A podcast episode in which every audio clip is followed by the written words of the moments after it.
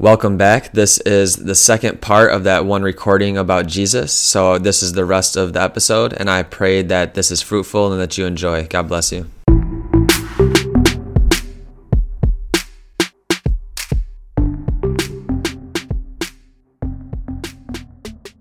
So, let's talk a little bit now about the Shroud of Turin.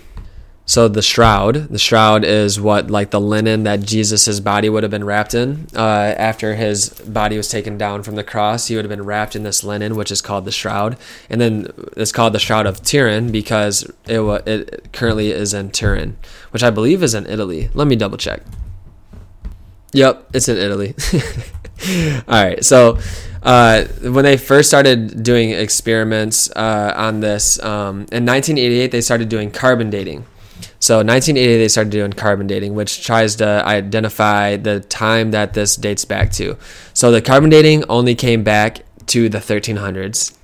Dang it, unfortunate, but not so fast. So more scientists. So there were a ton of ex- uh, scientists that examined it. We'll talk about this in a little bit. There's 2,000 scientists that studied it, but the people that studied the carbon dating, they saw that the carbon dating was done in in a lot of error and in quite a few different ways.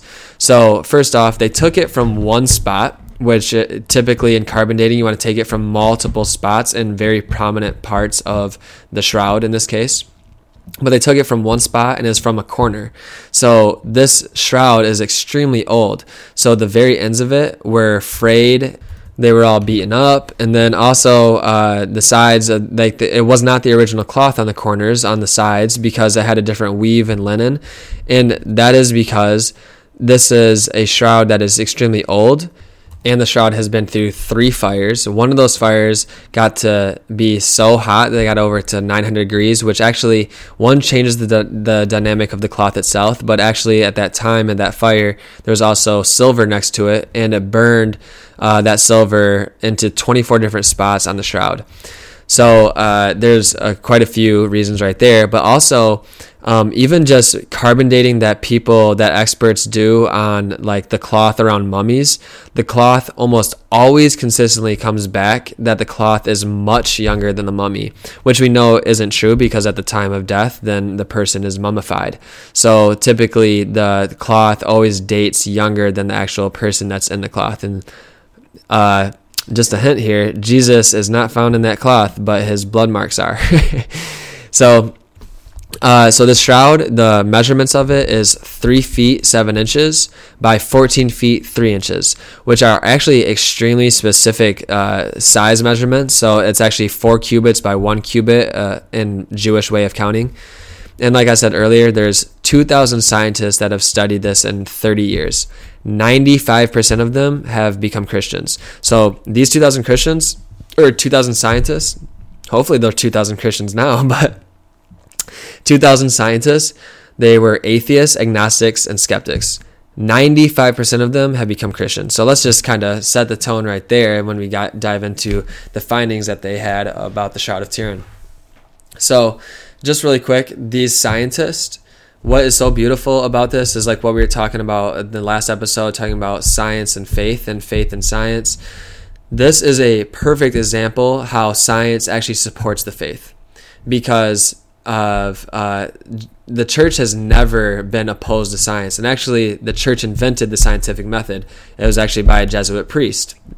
And uh, science asks, they just ask two different questions. Science asks what and how, Faith asks who and why. So it does not contradict each other because both come from the same God. They're both studying nature of the same God that instituted and gave us existence itself. So they do not contradict each other. And in this perfect instance of the Shroud of Turin, we're going to see that science actually supports the faith of Jesus being a real, real uh, person that lived. He was killed, crucified, was wrapped in this shroud of Turin, and he was resurrected. So within that shroud, just Google Shroud of Turin, and you're going to see the face of Jesus. I, am telling you. I keep it within one of my smaller Bibles and meditate on it. But Um, so there's the blood marks that actually show just the entire body of Jesus, extreme, just covered all in blood, and you can even see his face and and all of these things. So the first thing they did obviously was test the authenticity of this blood. Like, is it paint? Is it pigment or dye? Nope, it's no, it's none of those. And then also they had the image has a negative image, so it's a specific type of technology that brings out the image even more and they did not have this technology in the 700s 1300s or even 1800s and yet it has a negative image where you can see everything pop out. And then with on the shroud of Turin there's 58 species of pollen. 45 of those 58 species of pollen come from the holy land. 18 of those uh, species of pollen only come from the holy land and then uh, from the sizing of the Shroud of Turin and the markings on it, you can tell that Jesus was roughly about five foot nine and three quarters of an inch, which is actually relatively tall for his day. Um, and then just to talk about what Jesus went through for us. So the Jewish law was that a person could be scourged 39 lashes, so no more than that. Well, the Jewish people, when they, uh, the Sadducees and the Pharisees, they wanted Jesus to be uh, um, killed for blaspheming the law of Moses, they gave him over to Pontius Pilate and the Roman Empire so that they could crucify him and torture him, which would be scourging. Uh, they could do this to him as a criminal. So what they originally did was they said that they're going to scourge him, but they're not going to kill him. They're just going to scourge him. Well, the so obvi- the Romans did not follow that law of those 39 lashes 39 lashes that the Jewish law had obviously. So what they beat Jesus with, with was a wooden stick that was a foot long and the end of of it had 2 to 7 straps and at the end of those straps were hooks, glass, pieces of bone and uh, they struck Jesus from every single angle possible. They hit him on his from the basically from the base of his head all the way down to his feet, and they struck him over three times as much as the Jewish law uh, rec- or uh, calls for those 39 lashes. Jesus was struck 120 times. And even the forensic science behind it that identifies two men scourging his back. Which, by the way, as I'm saying this, this all lines up perfectly to what the Gospels say of Jesus' death. There was so there's two there were two men scourging his back with one man more into it. They can tell that one side was extreme was much more aggressive, and they wrap around his side and into his chest, around his arms, his legs. It's brutal. And then uh, we read in the Gospels that he was crowned with thorns. A lot of people they see Jesus with a crown of thorns, like this perfect, beautiful circle, as beautiful as a crown of thorns could be. But actually, from it, they can see that it's more of a helmet or a cap. They pressed down this this thorn, and actually, the the pollen they found is from a very specific type of thorn bush.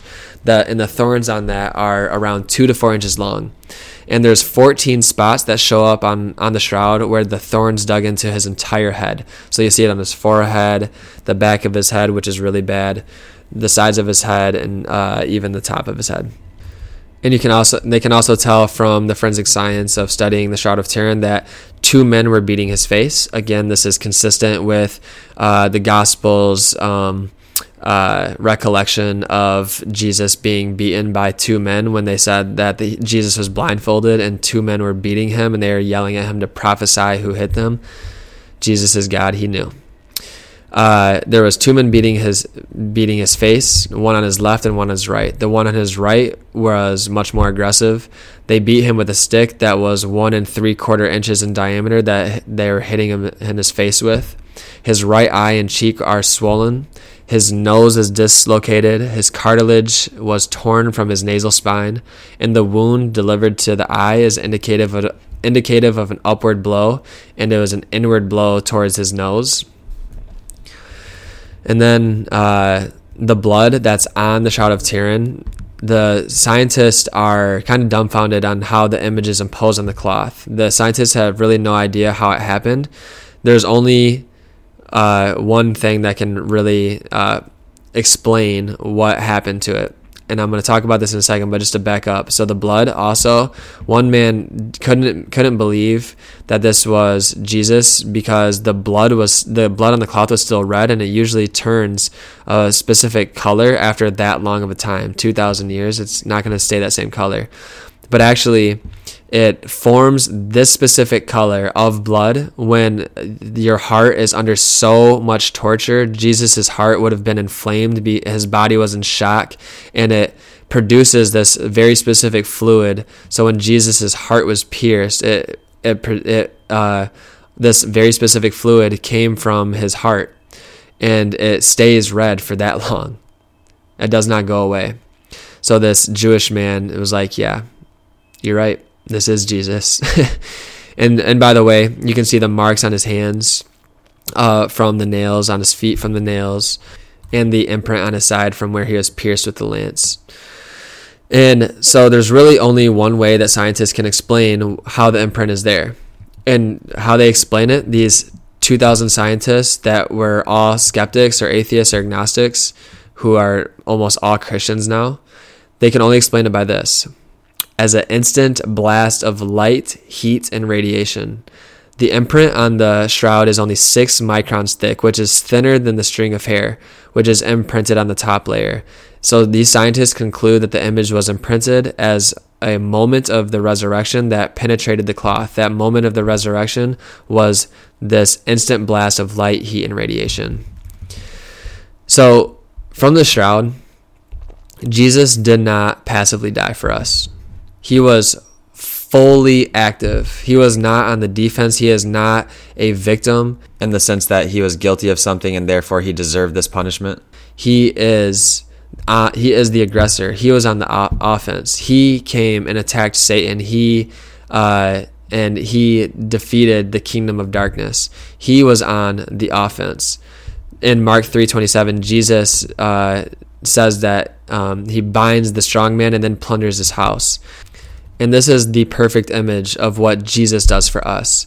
He binds the strong man, Satan, and then he plunders his house. And that's where he saves us. He transfers us from the kingdom of darkness into the kingdom of light, his light.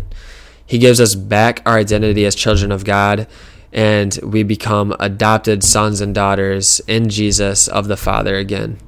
And just really quick, too, that adoption word is very powerful in the Jewish uh, in that first century, um, uh, I guess, environment.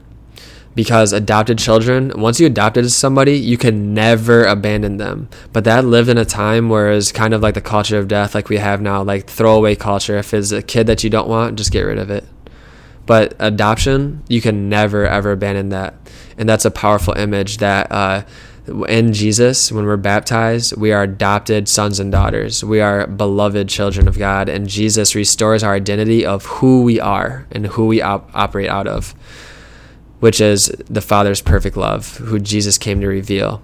And so, just to back up again, Jesus was not passive. He's not weak. He is perfect strength. He was not on the defense. He was on the offense. He was not a victim. He was fully going after Satan just for us to give us life. He came to die to give us life.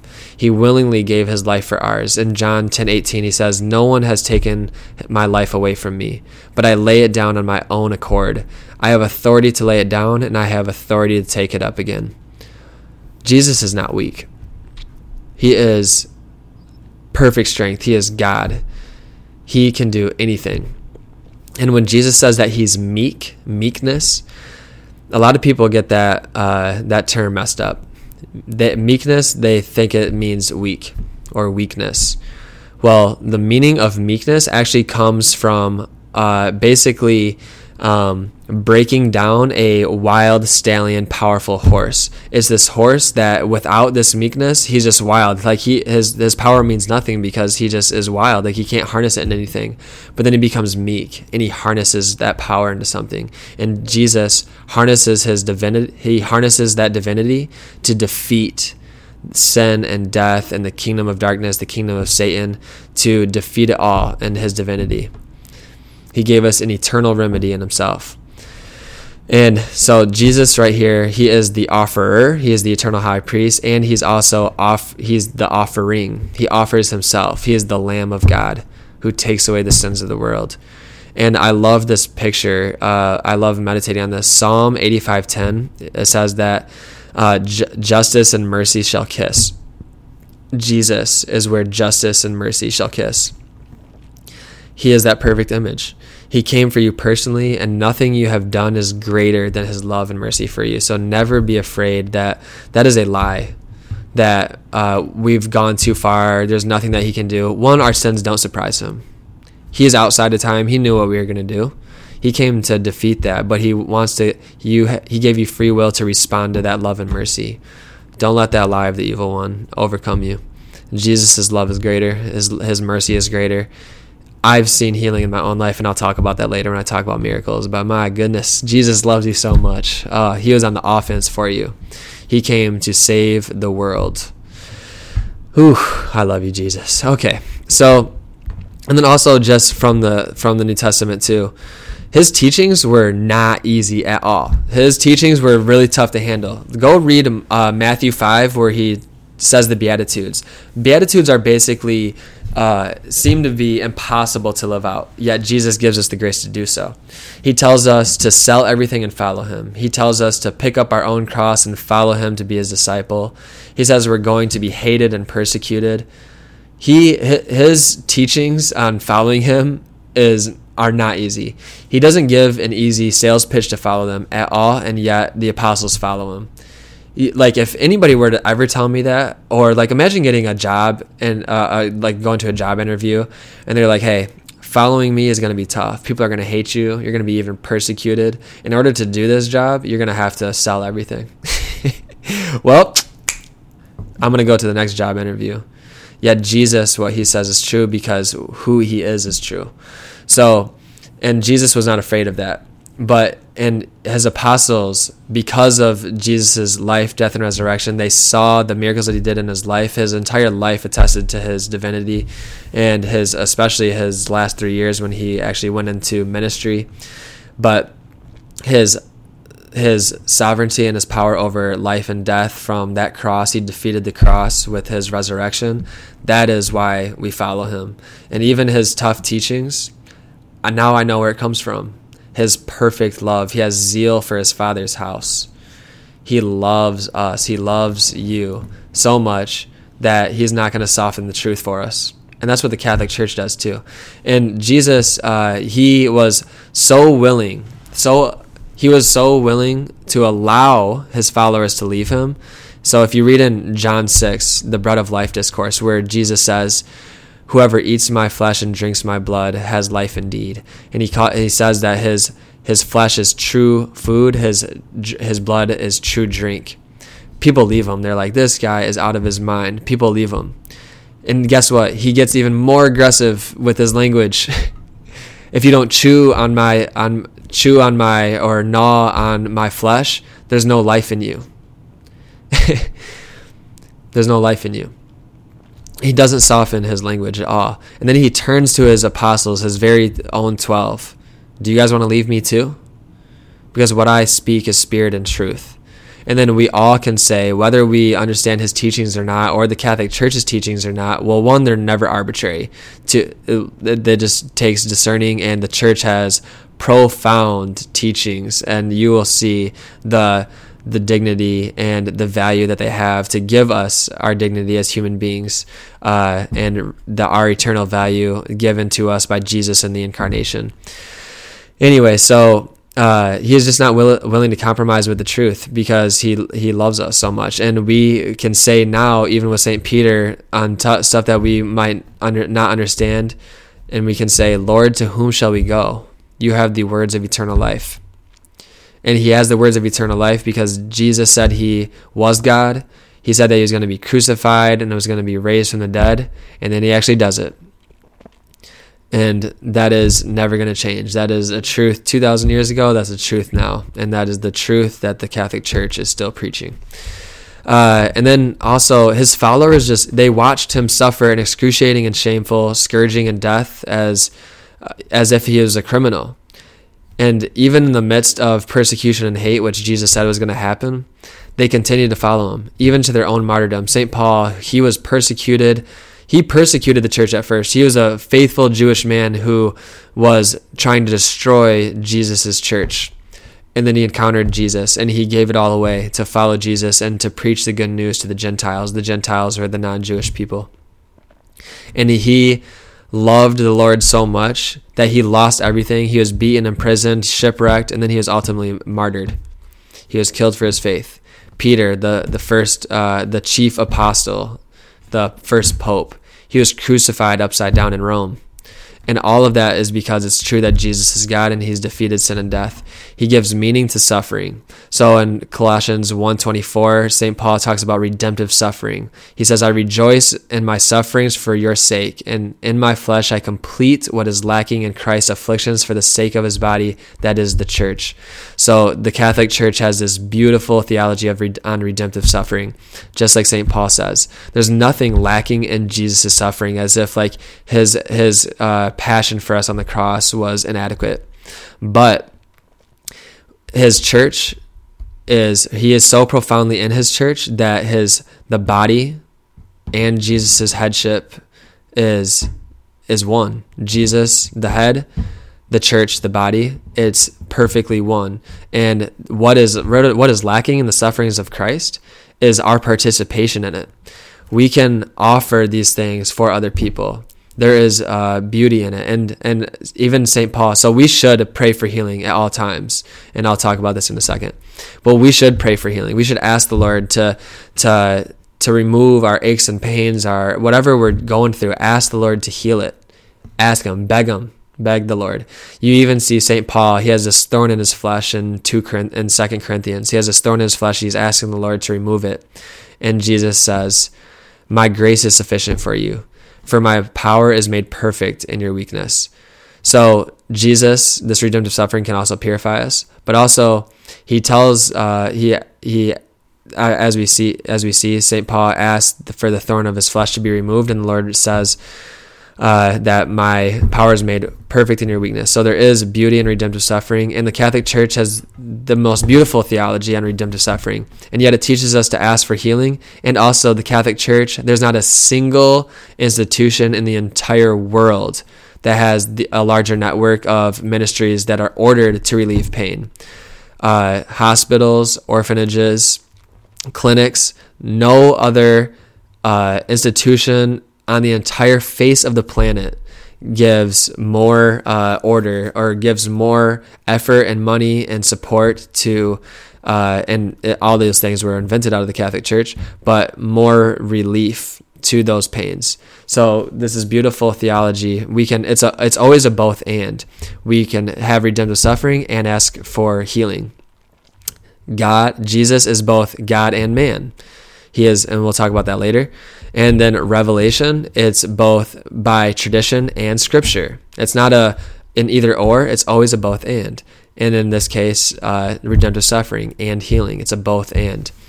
And this is why that uh, St. Paul talks to the Galatians in chapter 4. The Galatians were a Gentile community and learning about Jesus, they were spiritual before. They believed that there was something out there. So, like our world today, we're so caught up in I'm not religious, I'm just spiritual. Well, what spirit are you? What's, what spirits are you dealing with? And this is the truth right here is Jesus. He came to give you life and life abundantly. And so ask for Jesus' spirit, ask for the Holy Spirit. And uh, in Jesus, the eternal and the infinite they it touches the uh, finite. It touches our very humanity. Uh, Jesus shared his divinity and uh, as he shared in our humanity. So at Mass, when the priest mingles the water with wine, with wine before the consecration, he says, "By the mystery of this water and wine, may we come to share in the divinity of Christ, who humbled himself to share in our humanity." And both of those well one uh, i'll talk about this when we talk about the eucharist but the water and wine it was very likely jesus actually dipped water and uh, poured water into the wine because the water the wine was so strong back then that they would usually put a little water in to soften it. But also this pointed directly to the Eucharist and baptism, the blood and the water that flowed from Jesus' pierced side, which is the place where all graces and the sacramental life of the church flows, is from Jesus' cross. And so, just as Jesus hides himself in bread and wine uh, to give us himself in the Eucharist, he also shared his humanity, uh, his divinity, and his humanity. He comes to us so humble, just for us to approach him. He became a little baby. he doesn't want us to be scared of him. He wants us to uh, approach him with confidence, knowing just to feel Jesus' merciful gaze upon you there's nothing that he can he his he's always willing to accept you he's waiting for you to return uh, and then uh, I've heard this a few times too, so I'll just address these few quick things. So, what about people that are living in different parts of the world? What if people never hear of Jesus? What about those people? Well, that does never changes the truth about Jesus, and it is extremely true that most people, uh, whatever area you grew up in, grow up in, it's most likely that you're going to be what that that environment is, or your household. If you're born into a Jewish family, you're most likely going to be Jewish. If you're born into a uh, specific type of Christian tradition, you're probably going to stay in that tradition. But that does not change the truth of Jesus or his church. And if you search for the truth diligently enough, you will find Jesus and you'll find the Catholic Church. And even the church says that there's no salvation outside the church. So let's just talk about that really quick. Well, all people are saved through Jesus. Well, what is the church? The body of Christ. Therefore, there is no salvation outside the church. But that does not mean that people that don't know Jesus because they were born in a different part of the world isn't going to be are not going to be saved.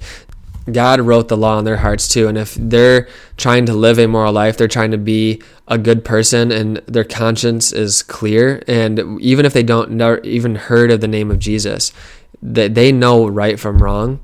Uh, they know that there's an objective morality. We can just see it in the very nature. If they truly know that, well, they're not culpable for not knowing Jesus of course, Jesus Jesus knows their heart. Jesus is going to accept them. Jesus is the ultimate savior though. Even if they believe in a different God, but they just don't know Jesus, well, they're not going to be culpable. Jesus knows their heart. And that's the same thing with uh, people that are Catholic or not Catholic. Jesus knows their heart. They're not culpable, but if they identify the truth and then that actually hits them in the heart, well, they're going to have to answer for that, right? But anyways, just living in different parts of the world does not change the truth of Jesus and his church, and everybody will be saved by Jesus. Everybody. And then, uh, if, okay, so you say, okay, yeah, Jesus, he defeated sin and death, but sin and death are still here. Evil is still here. But let's talk. I mean, Jesus did not come to defeat sin and death in the sense in, in the sense to take them away. He defeated sin and death, given that they happen in our lives. He does not. He will save us from the grip of sin, and He does not want us to be. What is the most terrifying thing that most people think of? Is death. And guess what? Everybody's going to go through it. And Jesus doesn't want you to be afraid because it is being it is dying that you're born into eternal life as uh, Saint uh, Saint Francis of, of Assisi his prayer says. But so let's talk about uh, the church fathers um, and just the nature of Jesus and the Trinity. So, some common errors of Jesus' incarnation. So, we're going to talk about quite a few different councils. So, we will see that councils are um, uh, made up of the magisterium of the church, the authoritative teaching body of the church. So, the magisterium uh, are all the bishops in union, in union with the pope. And so they're gathered together to define formal doctrines or dogmas. And dogma is a Greek word for uh, which means decree or decision made by the authoritative body of the church. There's been 21 of these councils, and you'll even see that uh, the first one is the Council of Jerusalem uh, uh in Acts 2:15, and all of these typically their formal doctrines come out of people attacking Jesus or heresies that are occurring for example. Uh, we're going to get into quite a few examples, but um, such as like, so dogma is something that is 100% true, which is revealed by divine revelation, such as the Trinity, three persons and one God revealed in Jesus Christ. Um, that is that that is something that almost every single Christian accepts that there's a Trinity, other than our oneness Pentecostal brothers and sisters, and then a few of the quasi Christian religions. But they all believe in the Trinity. But this is something that you won't find in the Bible this was not formally declared until the Council of Nicaea. And that's actually where we get the Nicene Creed, where we proclaim as Catholics every single Sunday on, on, and on feast days. And that's why we say God from God, light from light, true God from true God, because it is declaring the truth of Jesus, that he is God. And uh, revealed, revealing the Trinity, three persons and one God. And, uh, um, and so, like as, as, I was saying, the first council of Jerusalem in Acts 15, this is where Peter and the apostles define uh, the um, a formal teaching, and actually the Greek word dogma is used in that in, in uh, Acts 16:4. But let's back up really quick. So the Peter and the apostles, they're trying to they're trying to decide, okay, are we going to say that people that were not Jewish before need to be Jewish, so they need to be circumcised and follow the ceremonial laws of the Mosaic Law in order to be Christians, or can they just be baptized and be Christians? So in Acts 15, we'll see Peter, the chief apostle, the Pope, he stands up and proclaims that Gentiles do not need to become Jewish through circumcision or other ceremonials of the old law, but can become Christian without adopting Judaism first. And then you'll read, the assemblies were silenced and accepted it in the letters of the dogma. That's where uh, in Acts 16:4 that dogma is used, which is the decision or decree made by the church, was sent throughout the churches just as they are today.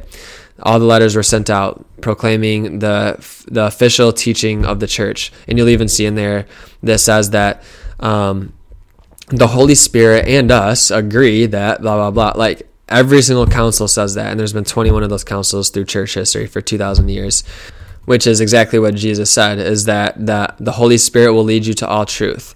So there were some things that Jesus left unsaid for them because they didn't need to know that now, but he uh, revealed the Father to them, and he started the church, gave them the Holy Spirit for all these uh, future events, such as the councils coming together and the authoritative body of the church, and the Holy Spirit confirming and heaven backing up the Pope and the bishops' uh, teaching just as Jesus gave them the the authority to do so. So I just want to give you the background of what a council is because we're going to talk about a few of these. So common errors of the incarnation. So the incarnation is Jesus Christ, the word, his divinity becoming in the flesh. So being incarnated in Mary's womb. So the first one is adoptionism. This was Jesus was a mere human being whom God adopted. This was a heresy at the end of the 2nd century who uh, that was condemned by the church. Uh, there's Docetism, which says that Jesus was fully God, but that his humanity was an illusion. That was a second century heresy condemned by the church and again condemned at the Council of Nicaea in 325 and then at the Council of Constantinople in 381. And then there's Arianism. Arianism is the fourth century heresy condemned by the church at the Council of Nicaea in 325 and in, again in Constantinople uh, in 381 that Jesus was not God, but merely God's greatest creation. So let's just stop for a second. So Arianism is saying that God, that Jesus is not God, but he was just God's greatest creation. And actually, these Arians, they knew Scripture super well. They know Scripture, but they were teach. They were trying to interpret the Scriptures outside of the church and that's where we got this heresy from. They were quoting uh, Colossians 1:15 where it says Jesus is the image of the invisible God, the firstborn of all creation. So they were saying that Jesus was not God, he was uh, he was just merely God's greatest creation. But this is perfect to show you that once I, when I talk about the Bible and uh, just everything, Jesus gave the Catholic Church the authority to interpret Scripture because right now everybody is a lot of people, including myself. Uh, th- this is how I used to be too reading the Bible, trying to figure out what it says for myself because I believe that the, the Bible is perfect. And the Bible is perfect. It is the inerrant word of God. But it is not easy to interpret. And who has the authority to interpret it? The Catholic Church. Jesus founded that church. He Jesus did not write a Bible but he and he founded a church in order to proclaim the gospel. And out of the that church's tradition became this bible who had and this church has the authority to interpret. So anyways i'll get into that in another uh, episode. But uh, what this scripture just to talk about really quick colossians 1.15 it says that he is the firstborn of all creation all the scripture really means is that jesus inherits all of creation and has dominion over it. Just as in many cultures in human history a first first uh, born human son has rights over his father's property. The very next verse actually says that jesus created all things so that same council that came up with the Nicene Creed, uh, and there, this is actually why, from this very specific heresy of Arianism, that Jesus was not God. That's why we say in the Nicene Creed is that uh, Jesus is God from God, light from light, true God from true God, begotten, not made, consubstantial with the Father. Through him all things are made. And then another heresy was Nestorianism, which held that Christ is not one person, but two. He's God the Son and Jesus Christ. And that came from a bishop named Nestorius who believed uh, that Jesus obviously ha- was two persons, which would actually not make a trinity, but it'd make four gods. Or it would say that Jesus' humanity was here on earth, but his divinity stayed in heaven, which is a heresy. And that's actually, and we'll talk when we talk about Mary, this is so critical. Every single time that we talk about uh, Mary and her and her uh, maternity as the mother of God, it's actually destroying the Christology. So any heresy is attacking Jesus. So even when we talk about Mary, it's actually an attack on Jesus, and this is exactly why. And we'll talk about that another time. But um, so this teaching of Nestorianism was actually condemned at the councils of Ephesus in 431, and then again at, in 451 in the Council of Chalcedon. I I think I pronounced that wrong, but but Chalcedon, and that reaffirmed that Christ is one divine person with a fully human nature and a fully divine nature. And then another heresy was called uh, monophysitism, when this heresy actually correctly taught that Christ is one person, but it erred in teaching that Christ only has one human divine nature, which contradicts the hypostatic union that Jesus is one person with natures, one fully human, which grew in wisdom and understanding from Scripture, and the other fully divine, which provided an adequate atonement for sin. For sin, and this uh, heresy was condemned at the Council of Chalcedon in 451. And then the last specific heresy that the church dealt with in the first seven centuries of the church is monothelitism, and that is the view that Jesus had only one will.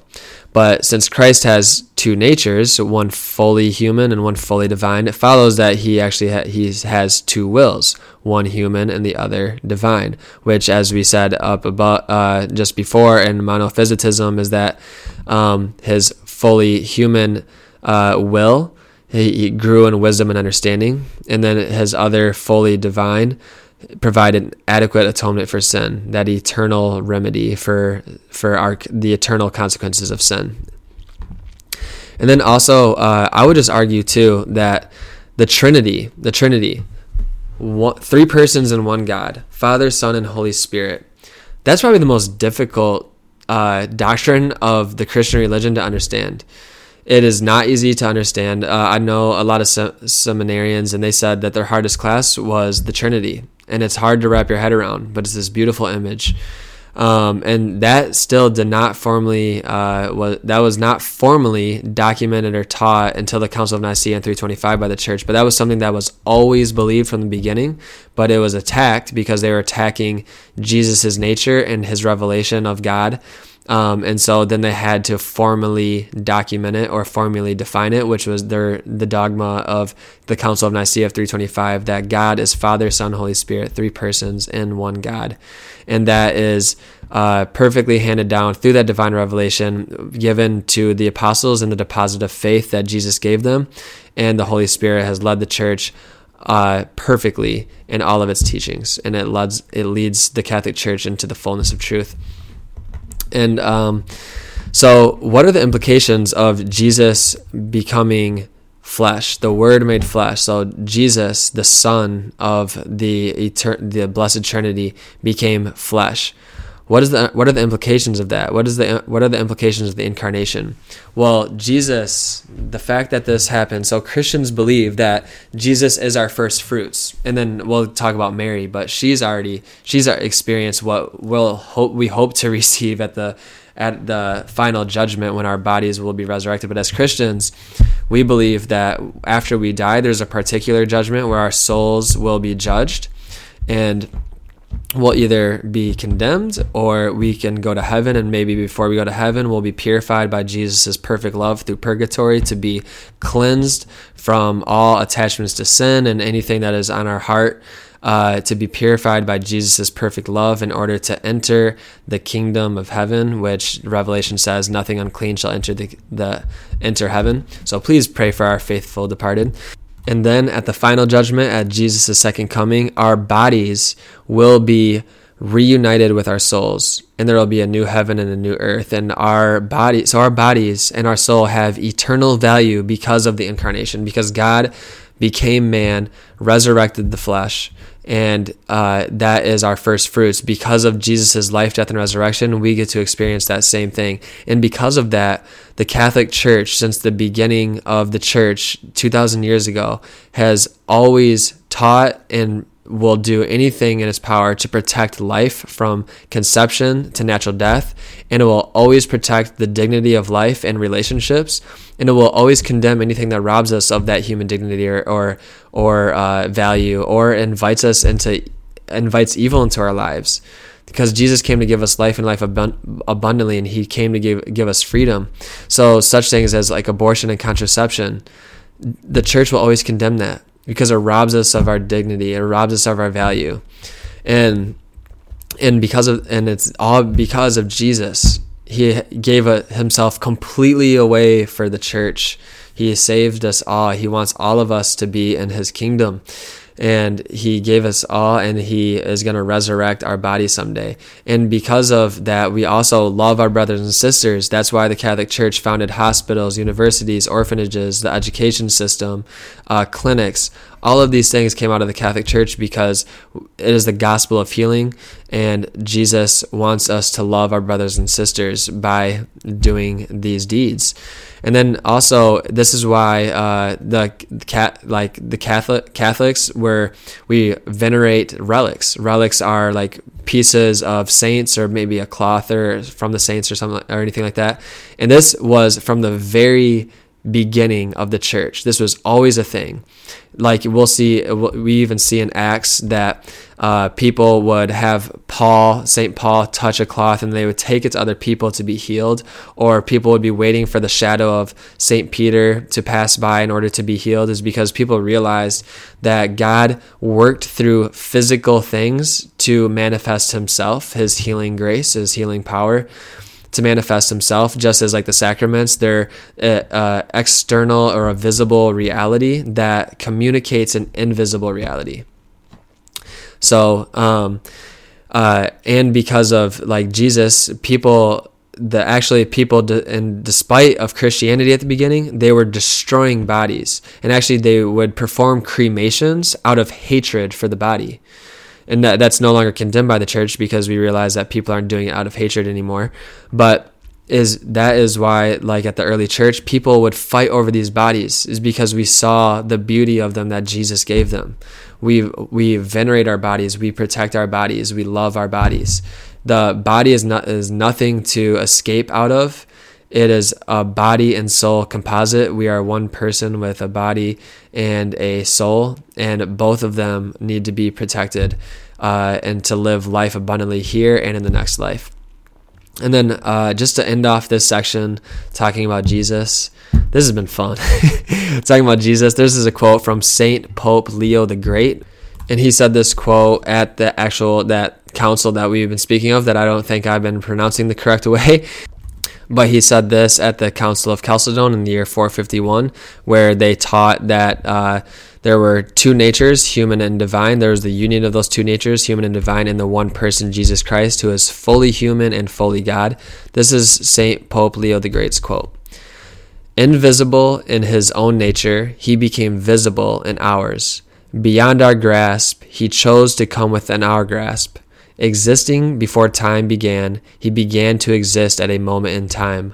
Lord of the universe, he hid his infinite glory and took the nature of a servant. End quote. And after that, the entire council said, Peter has spoken through the mouth of Leo. So, just a beautiful quote. I just think sums up Jesus very, very beautifully. And so, for this last piece, I want to talk about miracles. Uh, and I'm going to have a full episode talking about healing and everything like that, but just miracles and signs and wonders that are done in Jesus' name. So, healings, saints uh, that, that had uh, very special charisms of the Holy Spirit, uh, bodies that were incorruptible, Eucharistic miracles, Marian apparitions. All of these miracles attest to the truth of Jesus. And uh, and in John 10, 37 through 38, Jesus even says, uh, if I do them, he's talking about his works and his miracles. If I do them, even though you do not believe, believe the works. So he's telling people that don't believe that he's God, believe the works at least.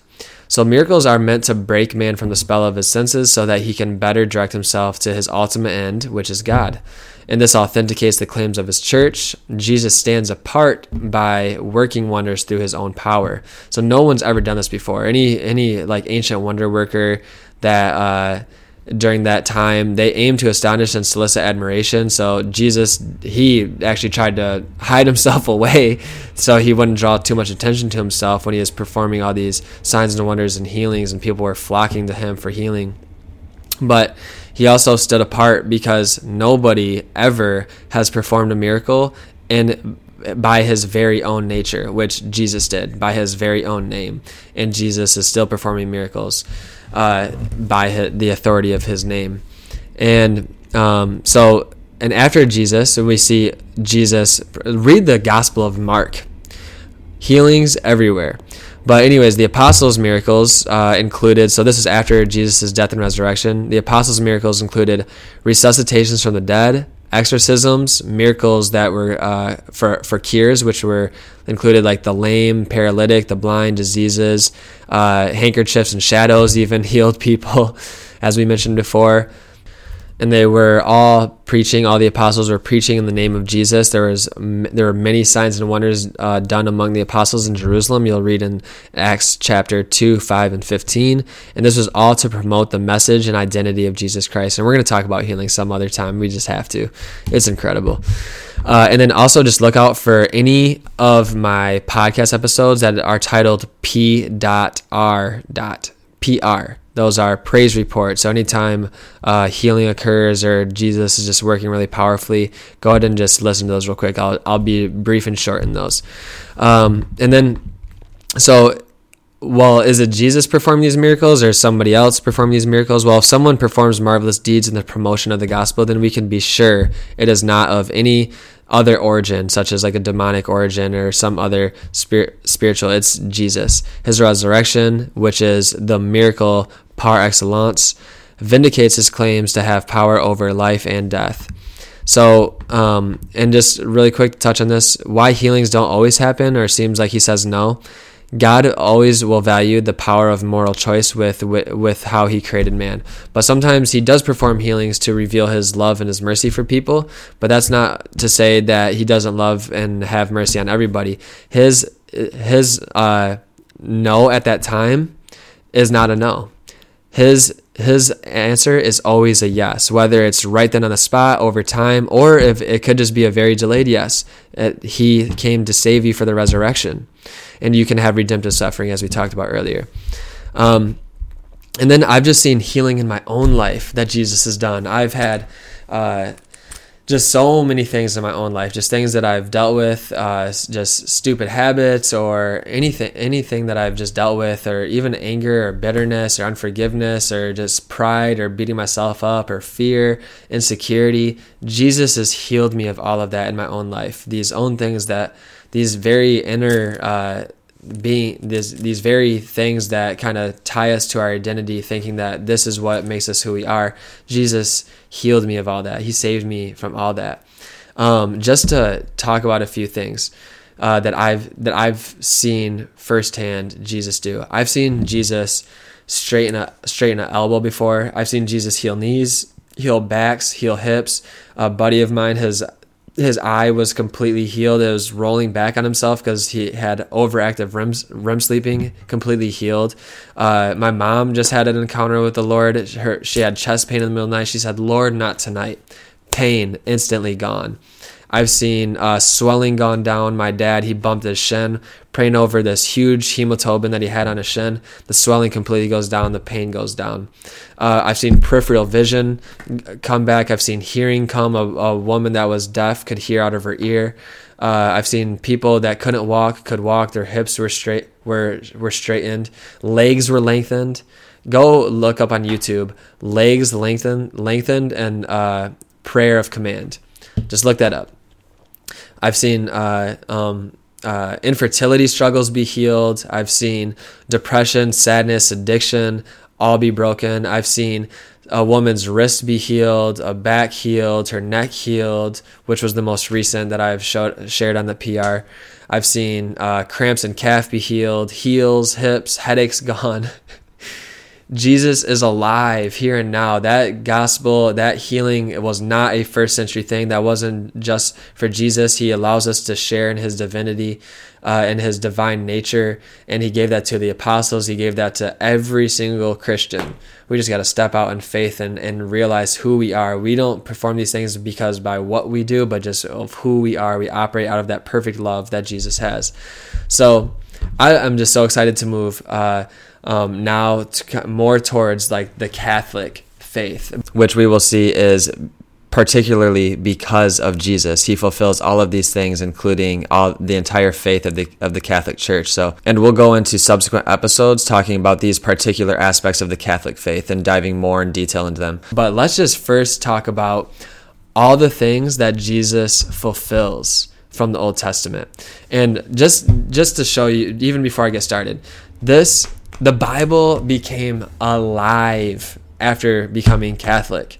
Reading the scriptures through the lens of the, the church, who has this unbroken, uh, unbroken succession from Jesus himself. So, reading from the lens of the writers, the apostles, the church fathers who knew the apostles and Jesus themselves, which has been perfectly communicated through sacred tradition of the church, reading the Bible like that has changed my life.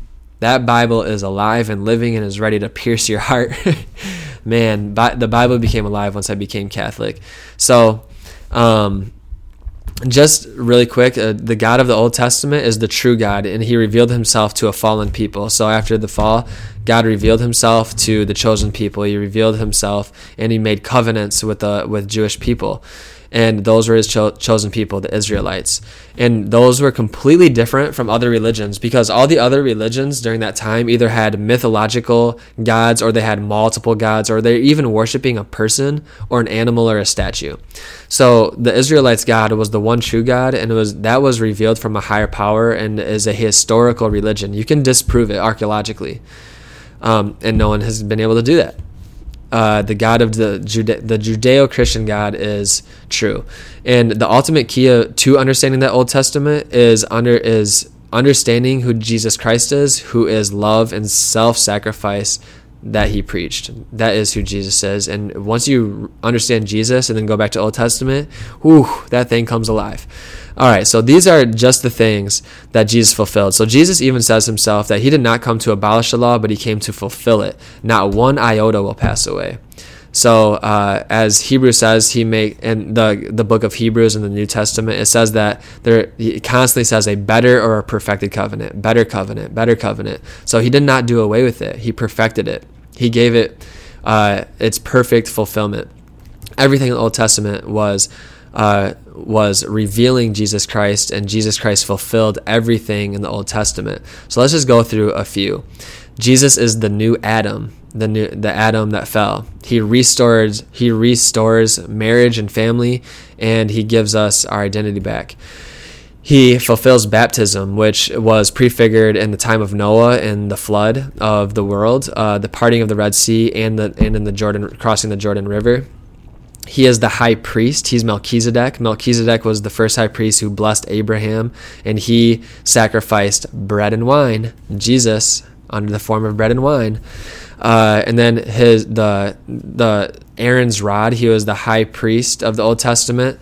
The wood of his uh, the rod is was a prefigurement to Jesus' cross, who would part the Red Sea, and that would be our baptism. And from Jesus' cross flow all graces. Abraham, he was uh, God revealed to him, and Abraham because of his faith. Abraham was willing to even sacrifice his only son Isaac, and but God saved him from that, and God Himself provided His own Lamb, the Lamb of God, Jesus. And Abraham, he said he, he, his name was changed from Abram to Abraham because he's going to be the father of many nations. And Jesus comes to fulfill that. And then Abraham had Isaac, who had Jacob, who was later named Israel, and the 12 tribes of Israel. Well, Jesus perf- perfects that in uh, establishing the 12 tribes. So you even see in the New Testament right away, he establishes a 12 uh, disciples, 12 apostles. And guess what? In the New Testament, it also says that the church was built on the pillars of the apostles.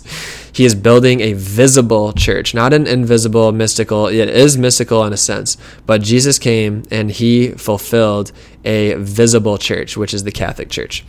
Uh, he fulfills Moses and the law. He is the Word made flesh. He is he fulfills the Passover both both in the the single event, but also in its but also in the the meals that were instituted to be be perpetually instituted. He fulfills the Passover event. He is the blood the blood of the lamb, eating the lamb in the Eucharist. That's what we do. We fulfill our peace because Jesus is our sacrificial lamb. He is the Lamb of God. And uh, he fulfills the Passover meal. He fulfills all sacrifices, all sin offerings, all of the tabernacle life. Jesus fulfills all of it because Jesus, in his divinity and his eternal deity, he completes what those temporary sacrifices could never have done in the Old Testament. Jesus is our remedy from the eternal consequences of sin and death. Jesus comes to save us from that, and he fulfills all of the the entire tabernacle life. So this entire tabernacle life, this was the one place the Israelites centered their entire life on. This was their place of encounter with God. This was their place of sacrifice, thanksgiving, and encounter with God. So when you entered into the uh, when you entered into the tabernacle, the first thing that you would see would be an altar, an altar for the daily sacrifices, for sin offerings, thanksgiving. Uh, um, and you'd bring different gifts according to the sin that you had on your heart.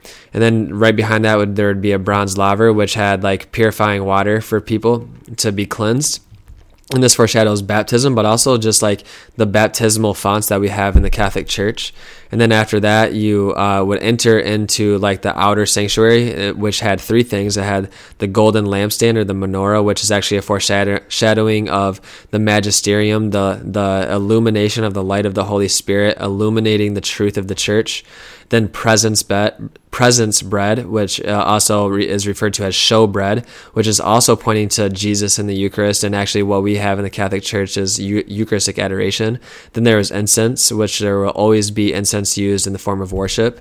And then between right outside, right dividing that the outer sanctuary from the inner sanctuary um, would be the veil. So the veil is pointing uh, is uh, foreshadowing of Jesus's flesh, where when and actually when Jesus was when he died on that cross, that veil of the in the tabernacle was torn in two, and so we have access to the Father in Jesus everywhere, and and once you stepped into the veil, you walked into the Holy of Holies. And then once you stepped into the Holy of Holies, there is the Ark of the Covenant, which is a foreshadowing of Mary, who contained. Uh, so the ark, the ark of the old covenant, had manna, the the miraculous bread from heaven that God uh, provided to the Israelites on their journey out of Egypt and into the Promised Land. That foreshadowed um, Jesus, the true bread of life in the Eucharist, and then the, the, Ten Commandments. So the law, Jesus is the fulfillment of the law. He is the Word made flesh, and then Aaron's rod or staff, which who is the high priest? Jesus is the eternal high priest. Those three things were contained in the Ark of the Old Covenant. Mary contains that in the Ark of the New Covenant, all in Jesus. And then even Jesus fulfills in his church the entire liturgical calendar. The liturgical calendar of the Jews were were seven uh, seven um, feasts, which are is very important because now that we're in the Catholic faith and Christianity, there's seven sacraments. God sevened uh, the the his his people. So liturgical calendar included the Sabbath, Passover, Pentecost, trumpets, atonement, tabernacles, booths uh, and Jubilee. So those seven feasts all got fulfilled in Jesus. And interestingly enough, the layout of that tabernacle was actually in the shape of a cross. So Jesus uh, actually fulfills literally everything of the tabernacle life in his very being and in what he fulfilled for his church and uh, what Mary represents in, in salvation history. So Jesus fulfills every aspect of the tabernacle, of the Jewish tabernacle. Jesus is the tabernacle of tabernacles. He makes himself the temple.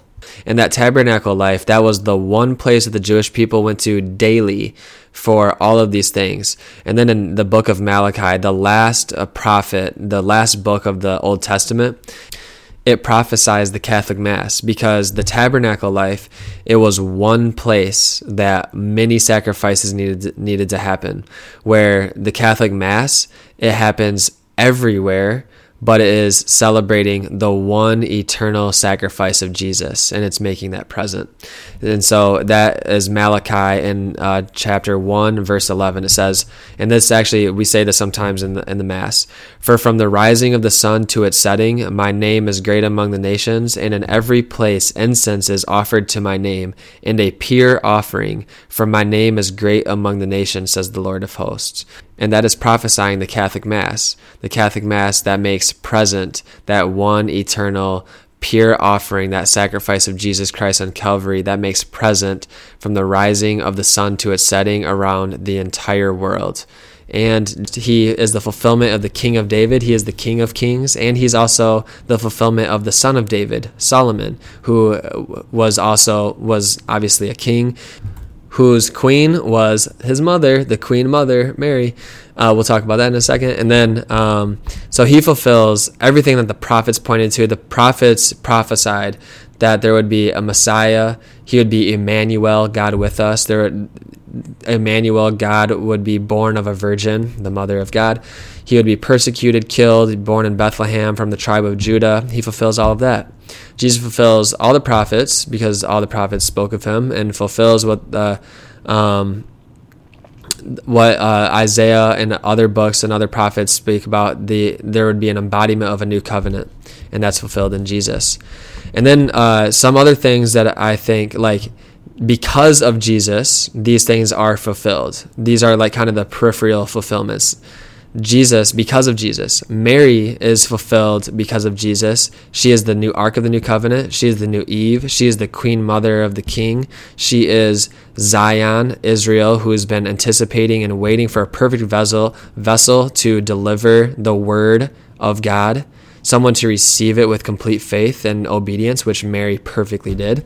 And then he, because of Jesus, there is the Catholic Church. It is the new Israel, the tribes, the authority, the priesthood is perfected, the papacy. Noah's Ark was a prefigurement of Peter's boat, the Catholic Church, and all the liturgical calendars. All of these things that we have, like feasts and liturgical events, it said in Leviticus 23:14 and other parts that all of these things would be perpetually instituted. They would not be changed. They, but they would be perfected in Jesus Christ. He is the Messiah. Oh my goodness. I love you, Lord. Thank you, Jesus, for this incredible episode. I know I talked about a ton and covered a lot. I didn't even realize it's been this long. Oh my goodness. I'm so sorry.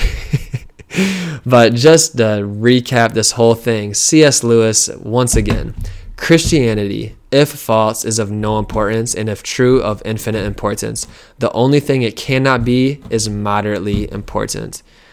Jesus is the most important to our life and to live life abundantly here and now. He is waiting for you to just say his name. Just throughout the day today, if you're having anxiety, just say, Jesus, give me your peace. Say it with your heart. Say, Jesus, I give you my heart.